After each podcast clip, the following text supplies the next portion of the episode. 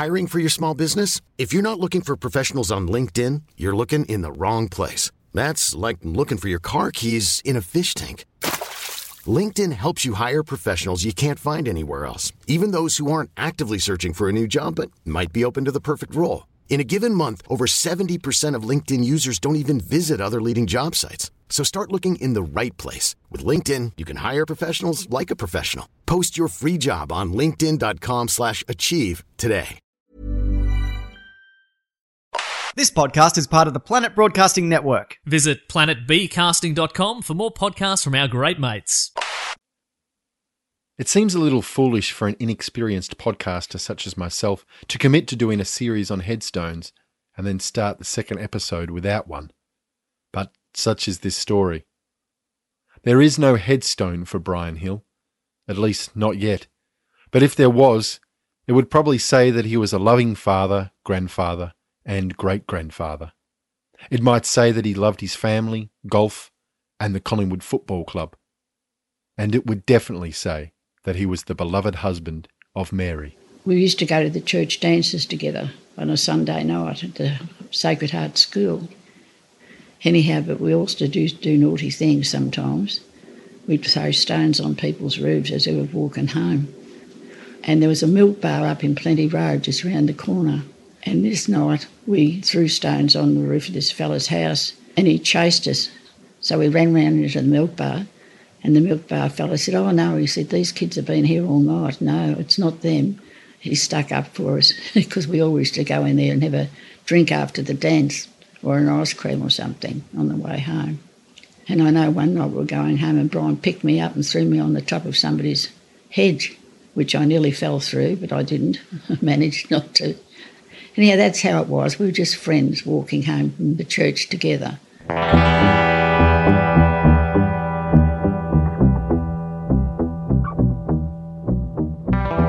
the Human Ordinary podcast, this is the Headstone series stories about how we live and how we die.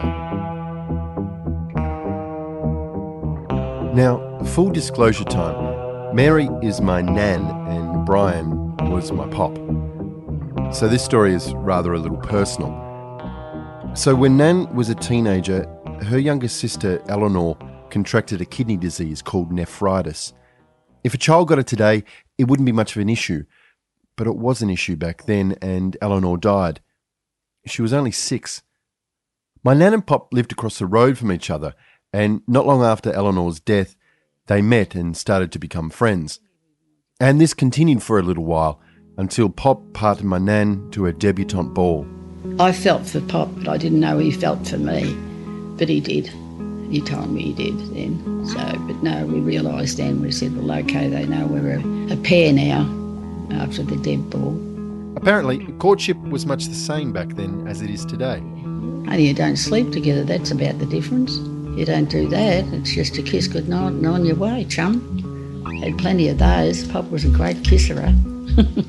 But dancing, plenty of dancing. We used to go to the Ivanhoe Town Hall, Moonee Ponds, St Kilda, and the best hall dance hall in Melbourne was the Freemasons in Collins Street. They had the most beautiful floor.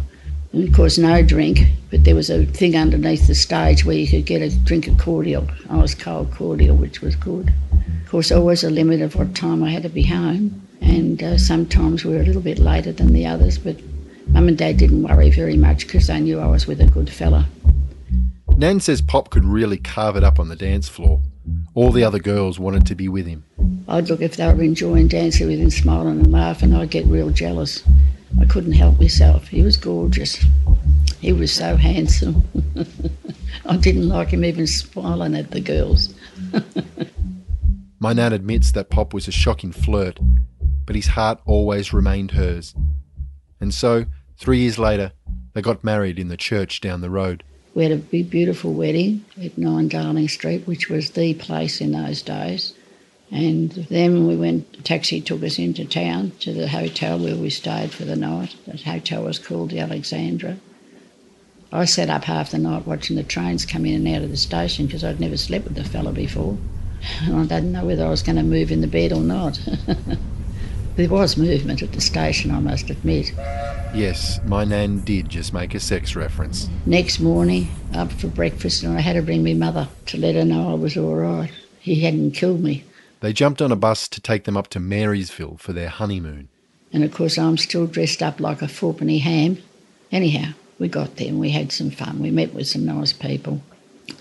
And they one night said, oh, they were going to choir practice. Would we like to join them? And I didn't know what choir practice was all about. I thought it was going to be choir practice, but it wasn't. It was the pub. And we went over to the pub, and Brian got that drunk. I had to half carry him home back to the hotel, and I had to undress him to put him into bed. But I'll tell you what, I never took his underpants off him. I left them on him. I wasn't going that far.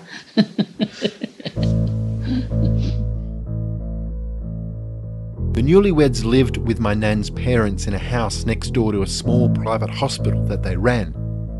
Pop started working for a company called the British Shoe Machinery Factory. But my nan. I was never a scholar at school, and I realise now today that I had dyslexia. I know for sure I did, because I was always backward with the other kids. I was kept down a class at school, which is terribly wrong to do to a child, is keep them down. It's better to put them up and have somebody help them because it's very demoralising. All your friends are gone into another class and you're still behind with the little ones, as you felt like. And I pleaded with my parents to let me leave school. Dad didn't want me to, but Mum let me. I was only, I don't know, 14 or 15 or something, I'm not sure now. And then Mum wanted me to stay home and work with her, but Dad said I had to have a trade. So I had to do something. So I was given the choice of two things dressmaking or hairdressing. Foolish like, I chose hairdressing. I should have done dressmaking because I learned to sew later in life and I was quite a good sewer. So I really should have did the dressmaking, but I didn't. Then I got a job in East Preston on the tram line in Plenty Road, Preston. And Pop's father in those days was a tram driver. And every time he'd go past the shop, he'd always honk the horn to me, so I'd wave to him. Then, of course, got married, so I had, or didn't have to give up hairdressing, but it wasn't the done thing. Brian didn't want me to work again, the old-fashioned way. I should have, uh, probably, but never mind, I didn't. She also worked as a nurse's aide in the private hospital for her parents. They were tough on her, she didn't even get paid. One time, they made her work instead of going to her niece's christening and Pop had to go alone. She didn't think it fair, but that's what was expected of her. And Pop also wasn't enjoying his job. He was unhappy there. He didn't like it. I think it was mainly the, the people. He, did, he wasn't happy there at all. He wouldn't tell them I was pregnant because they'd make filth of it. So that pregnancy resulted in the birth of a girl who would one day shoulder the burden of being my mum. They named her Eleanor after Nan's sister. I asked my mother and father's permission if they would mind, and Mum was delighted. Mum used to say to go to the back door and call out Eleanor again, it'd be lovely. Not long after Mum was born, Pop left his job suddenly. I always remember that, and he come home and he said, Well, I've given it away, I'm not working there anymore. And I thought, Oh my God, what are we going to do? And his next morning he got dressed up and he said, I won't come home until I've got a job. And that was Pop. He bought the paper and he came home late that evening and he had another job, and that was at Moldex. Moldex was a plastics manufacturer, making a whole bunch of different stuff, but mostly toys. During his time there, Pop tried his hand in the design department and drew a sauce bottle in the shape of a tomato. Well, they produced this thing and it sold like hotcakes. If you live in Australia or New Zealand, there's a good chance that you've used this sauce bottle that my pop designed. It used to be around the house when I was a kid, but I had no idea where it had come from. Which is no surprise, really, because Pop sought no accolades or extra pats on the back for his design. He just saw it all as part of his job. Nan says Pop had always been smart. He could fix anything, she says. But as a kid, his parents couldn't afford to give him the education that he deserved. But then, around the time that he designed the sauce bottle, he took himself back to night school and studied to become a methods engineer. These are the people who work out the quickest and easiest way to do a repetitive task in a factory. He was real good at it. Then, a few years after that, they had another daughter, Suzanne, my Auntie Sue. I was a good mum. I was a loving mum.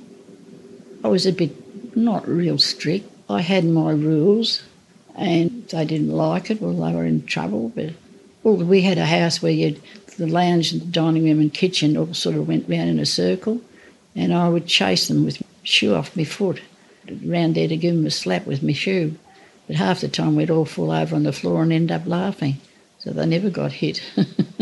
Pop was out working during the day, but when he got home, he was playful and made the most of the time he had with his girls. Anyhow, this night, Brian had said his good night, as I thought, and gone out in the kitchen. And with that, Ellen was jumping up and down in her bed. And I said, Ellen, will stop that jumping. She said, But mummy, I can't stop. And I said, Why? She said, Because something's there. And I said, What? And yeah, we looked under the bed and it was Brian. And he was up there pushing it up and down, the poor kid. No wonder she couldn't lie still. He was pushing her up and down in bed. Yeah, I think she I think she remembers that to this day. And that's how it was. A nice, happy, normal family living in the suburbs of Melbourne. Over the years, Nan continued to help out at her parents' hospital, even managing the whole place when they went overseas one time, also for no money, and helped out at a mental health institution in a kind of big sister program. Pop continued to work as a methods engineer, but left Moldex for a better post at a place called Sidchrome. He worked there until his retirement. At his retirement party, his boss announced that Pop had saved the company millions over the years. But for all that, his bonus was comparatively paltry. Pop didn't complain though. Along the way, they became grandparents four times over to three boys and a girl. Yeah, my poor mum was so excited. But unfortunately, uh, she died just before you were born. But in the January, and you were born in the May. Nan says the best thing about being a grandparent is getting to spoil the kids and then somebody else takes them home. When we used to visit, she would often leave a present for me on my bed. I remember the time you went ran down the back room and to have a look on your bed, and there wasn't a matchbox car or anything like that for you. It was a lovely jumper I knitted you. You weren't very impressed with that jumper. this one Christmas, when all the family got together down at a holiday house on the beach, I had just been given a tent. Uh, because it had to be pit, pitched up straight away as soon as we arrived. Before we did anything, the tent had to go up in the backyard and uh, then who was going to sleep in it with you at night? Both your fathers completely refused to get out there, and anyhow, poor old Poppy decided he'd get out there with you and sleep with just his pillow and on the hard ground with his bad back. it was only a kid's tent. But uh, you all last, you lasted the night. Pop come in like a cripple when he, got up. yeah. He was still a kid at heart on things like that. No, he, he loved you all. He'd do anything for you. Nan and Pop yeah. loved that spot so much that after Pop retired, they built a house not far from it. Their dream home, way up on a hill overlooking Dromana, with views right across the bay to the city. And their plans for retirement were pretty simple play golf, go fishing, and travel. Lots of travel. I mean, we drove from Dromana right up to Cape Tribulation, and uh, we drove over to Western Australia. And we go up to Yarrawonga to play golf and do the wineries. And uh, we had a good life like that. Matter of fact, the boys used to say, Nana and Papa never home. Brian would get the urge and he'd say, come on, let's go. And we'd plan something and sometimes we didn't hardly even plan it. We'd just get in the car and go wherever the car took us. And uh, that's what we like to do.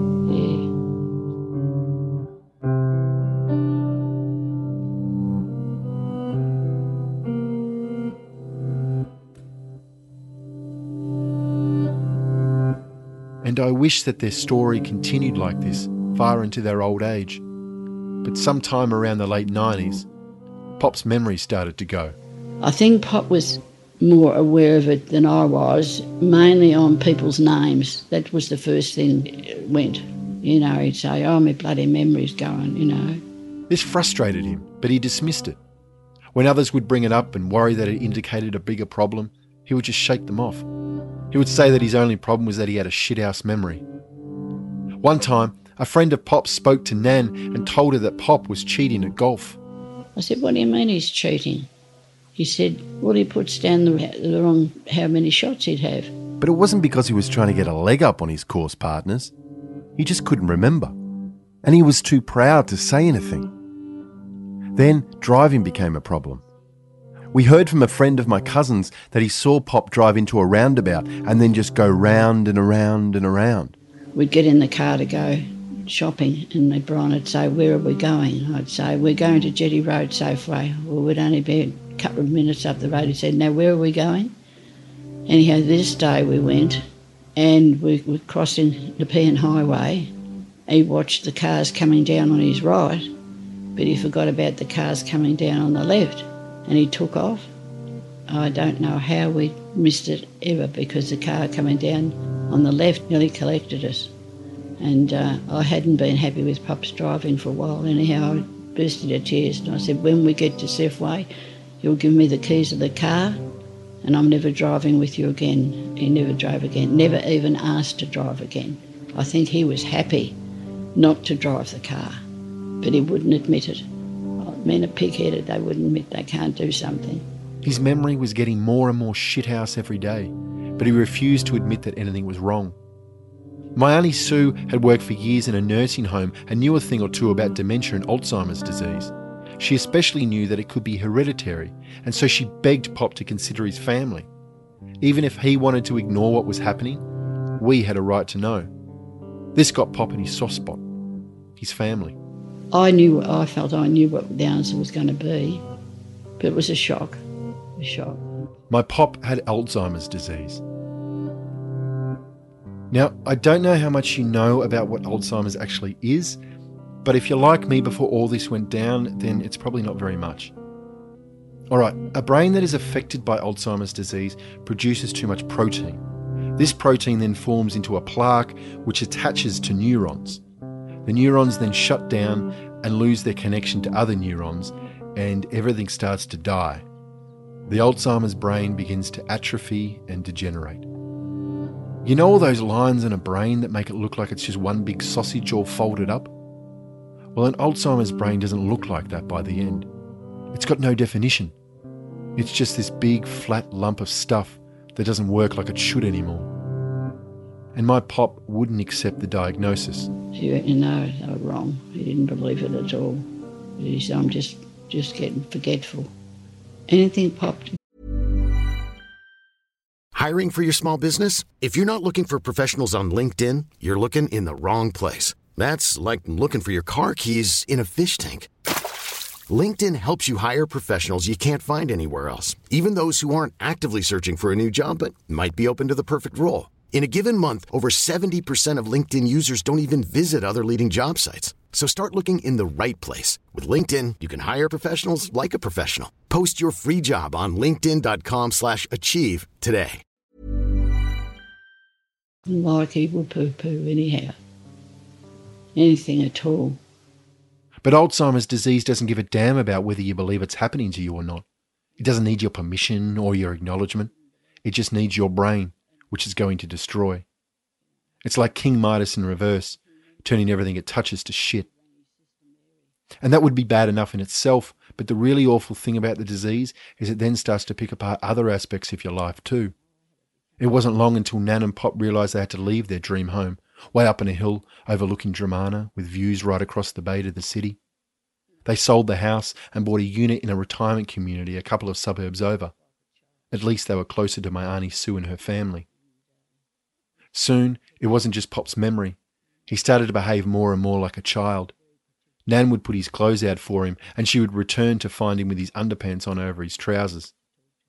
Then their friends started deserting them. Well, lot of people didn't know how to handle it, and you you wouldn't get the invitations, you know, to go to dinner or anything like that, you know. Like this friend I was telling you about, I think he came and saw Brian once. He, he was Brian's mate at golf. There were four of them that played golf together, and Phil was the only one that called in about one, twice at the most, to see Pop, which it hurt me. Pop didn't notice, but it hurt me. Another time, they went to Bali with some of the other couples from their retirement community. The women were okay, but I thought the men were horrible. They'd get in a little corner like the Aussie blokes in that little group, and you know, and the women in this little group, and I'd push myself and pop over into the men group, but it never happened. They weren't really friendly people, which I thought they would be. I thought they would be good company. That's why we went with them.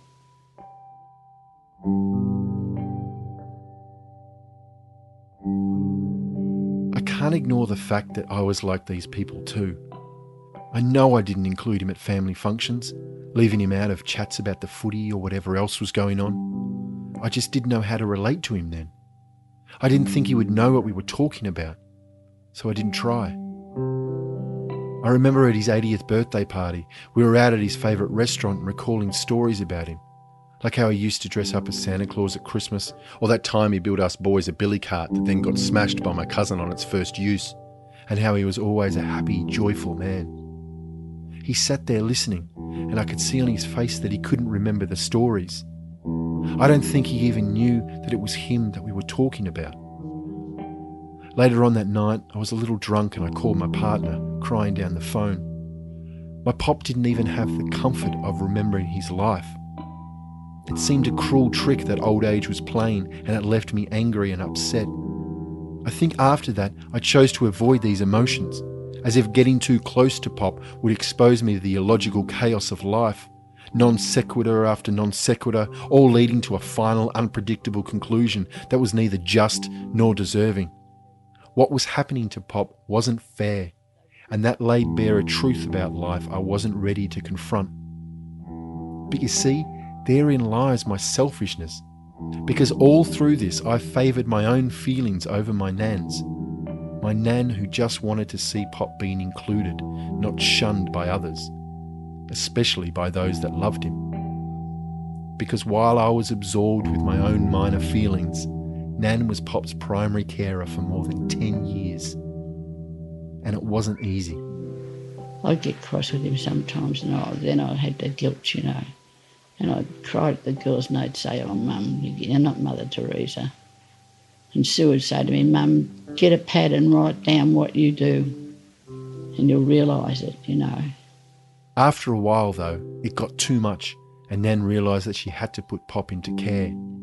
But rather than go straight for a full time arrangement, she opted for short term stays. And I booked him in for a week.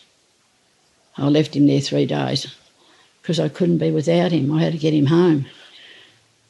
I put him in again and I went to see him and he begged me to take him home. And I said, no, I couldn't take him home.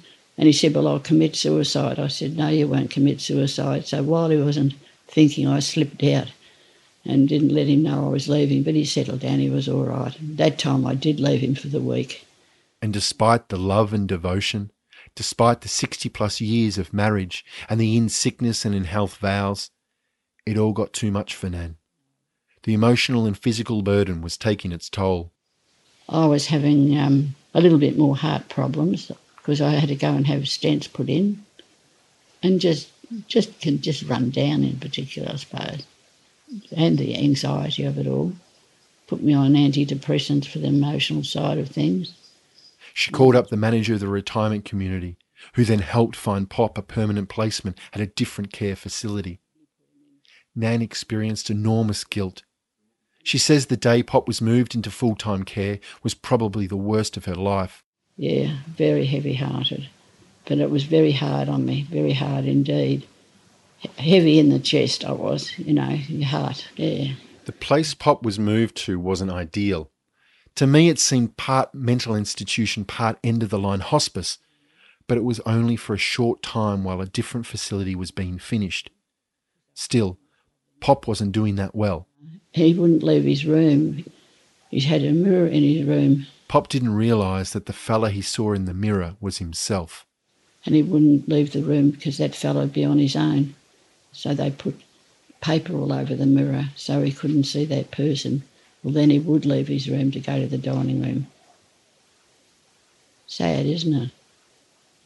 And also, to, the shower business was absolutely terrible to get him to under the shower. I was mm. there one day while they were trying to shower him, and he even bit one of the nurses, which wasn't pro- prop to do that sort of thing. He'd even lash out at them. And of course, he wasn't aggressive at all, but there's something about the water. I don't know what it is, but apparently it happens a lot, not to all of them, but majority of them, Alzheimer people. They don't like that water. Although it took longer than first planned, The new facility was completed and Pop was moved. He was so happy there. He was never in his room. I bought him this expensive chair. He was never in the room to sit in it. And he walked and walked and walked and walked. He walked up and down, up and down, up and down, you know. And also, I took in beer and red wine. So they was, he was supposed to have a beer a day and a glass of red wine with his meals, and he liked that. Yeah. I remember going to see him one day and taking with me a copy of the 2010 Grand Final. Pop had always been a mad Collingwood supporter, and they had won that day. As we were watching it, I realised he didn't understand what the game was, or that it was his team that was playing. He didn't even know who I was. I was talking to him about how me and my cousins, his other grandsons, would go to the footy. I pointed up to a photo board of his family my mum had made to try to remind him of who I was talking about. He asked me if all those people were my mates. He had forgotten all of them too. I guess that's inevitable. When he didn't know who I was that day, oh, that was hard. You know, he didn't know who the girls were quite a while before he lost me. And uh, then this day I went to see him and he just smiling at me nice and I said, Who am I? He said, Oh, I don't know. And I said, You don't know who I am? I'm your wife. He said, Are you really? And I said, Yeah, I'm your wife, Mary. And that really killed me that day. I didn't think he'd ever forget me. But there we are. That insidious thing took it off him.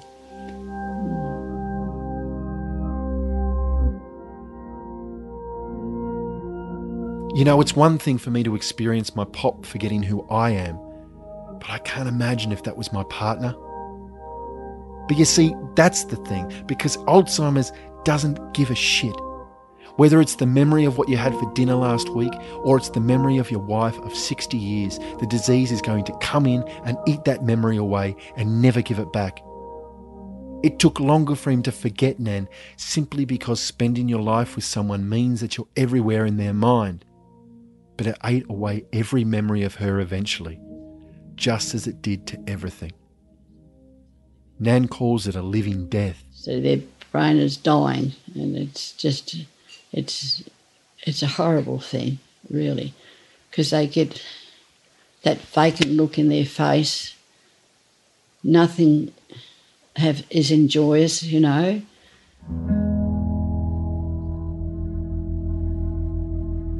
One day, Nan noticed that Pop's ankle was really badly swollen. I said, I want the doctor to have a look at that. Anyhow, the doctor had a look at it and he rang me up. He said, I think he's only just pulled a muscle or something. He said, I took his shoe off and sock off and had a really good look at his foot, and there was no thing wrong there. But anyhow, then it must have been this um, cellulitis. Cellulitis is where an open sore gets infected with bacteria and uh, and it developed, and of course the germ went through his body. I believe it's a very painful thing too. I mean, he shouldn't have died of it, but he did. Pop died on April 11th, 2014. He was 85 years old. The last time I saw him was a few days before he died. The cellulitis had put him into a kind of coma where the fever was so great that he was in and out of consciousness.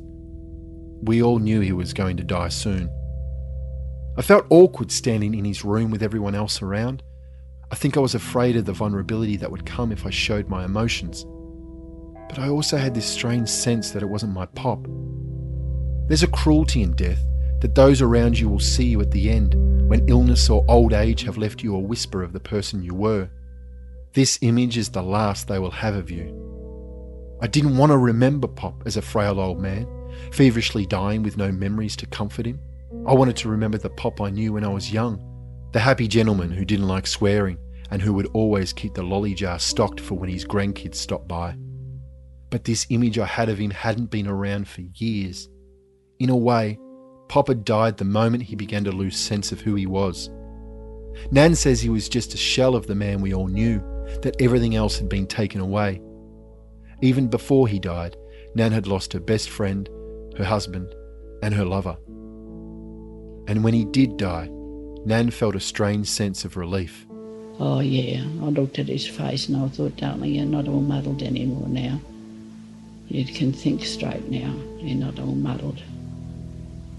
I sort of felt you could notice it in his face. He was free. Yeah. I read somewhere that people with Alzheimer's aren't expected to live more than 10 years past diagnosis. It's even less if you're elderly. Well, my pop lived with that insidious thing for 15 years. Like a champ. Nan's alone now, except for Toby, her new pet cat, but she still struggles to get used to Pop not being around. I don't think you ever do, Dale. I mean, I can be sitting down there in a chair and something will happen on television and I'll go to turn to say to Pop, and I'm talking to myself. I still think he's there. No, I don't think you ever get over that. I know I'm on my own here, but I can feel him around me at times, very much so. I can feel him here with me. Yeah. We had a certain way how we'd sleep in bed of a night time. He would always cuddle into the back of me, and I shouldn't be telling you this, I suppose, and he'd put one hand on my breast, and that's how we'd go to sleep. Well, in the finish, I had to tell him to do that because he'd forgotten. I'd say, come on, cuddle in. That's one of the most things I miss is me cuddles. Being in the bed on your own too is not fun. Now I've got the cat.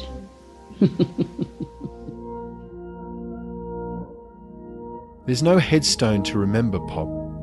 Nan says she never wants to be apart from him, so she keeps his ashes in a safe place until she dies. And then we'll give them both headstones, side by side. Because while headstones are remembrance markers for a life, as long as my Nan is still around, we don't need one for my Pop. We just need her and her memory of the life they shared. I hope that before my life ends, I will be able to reminisce over it with the people who filled it. But I can't be sure that that will be the case. You see, Alzheimer's disease is hereditary, and it wasn't just my pop who had it. His mother and also his sisters had it too. So there's maybe a chance that one day I will forget my friends and my children and my partner and all the things we did together. I feel like having memories and being able to reflect on them is such a human quality. I worry what I'll be if all that is taken away. People often say that they want to be remembered once they're gone. Well, I think it's even more important to remember while we're still here. You think you go back over your life the whole time, every day I'm going back over things that I did in my life, and even right when I was a tiny little girl. You know, you remember everything comes back to you. You think about all your loved ones, and I felt I was put here to love people and look after people, and I think I've done a job of that with my parents. My mother was naughty, but I looked after her. My father, I gave him a good five years after Mum died. But no, I feel I've fulfilled my job. Yeah, I have. I've fulfilled my job, I'm sure. And they say you've got to double yourself. Well, we've got, how many of us are there? Something like 14 of us or something now, isn't there? So I think we've done okay there. There's every little soul's born, they're beautiful. They're all part of me. I feel they're mine, but they're only to mine to lend. I'm only having a lend of them.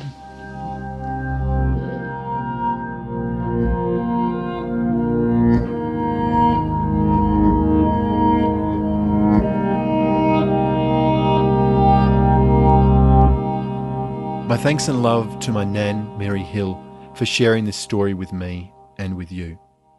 My appreciation also for her patience. We recorded this over a year ago, but I didn't feel I was ready to make it into a story I thought worthy of release. I hope you like it, Nan.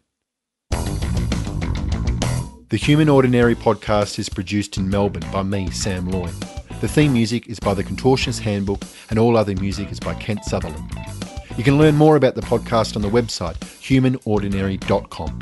And if you like the podcast, drop me a line on the Facebook page or leave a review or rating on iTunes. Anyway, thanks for listening.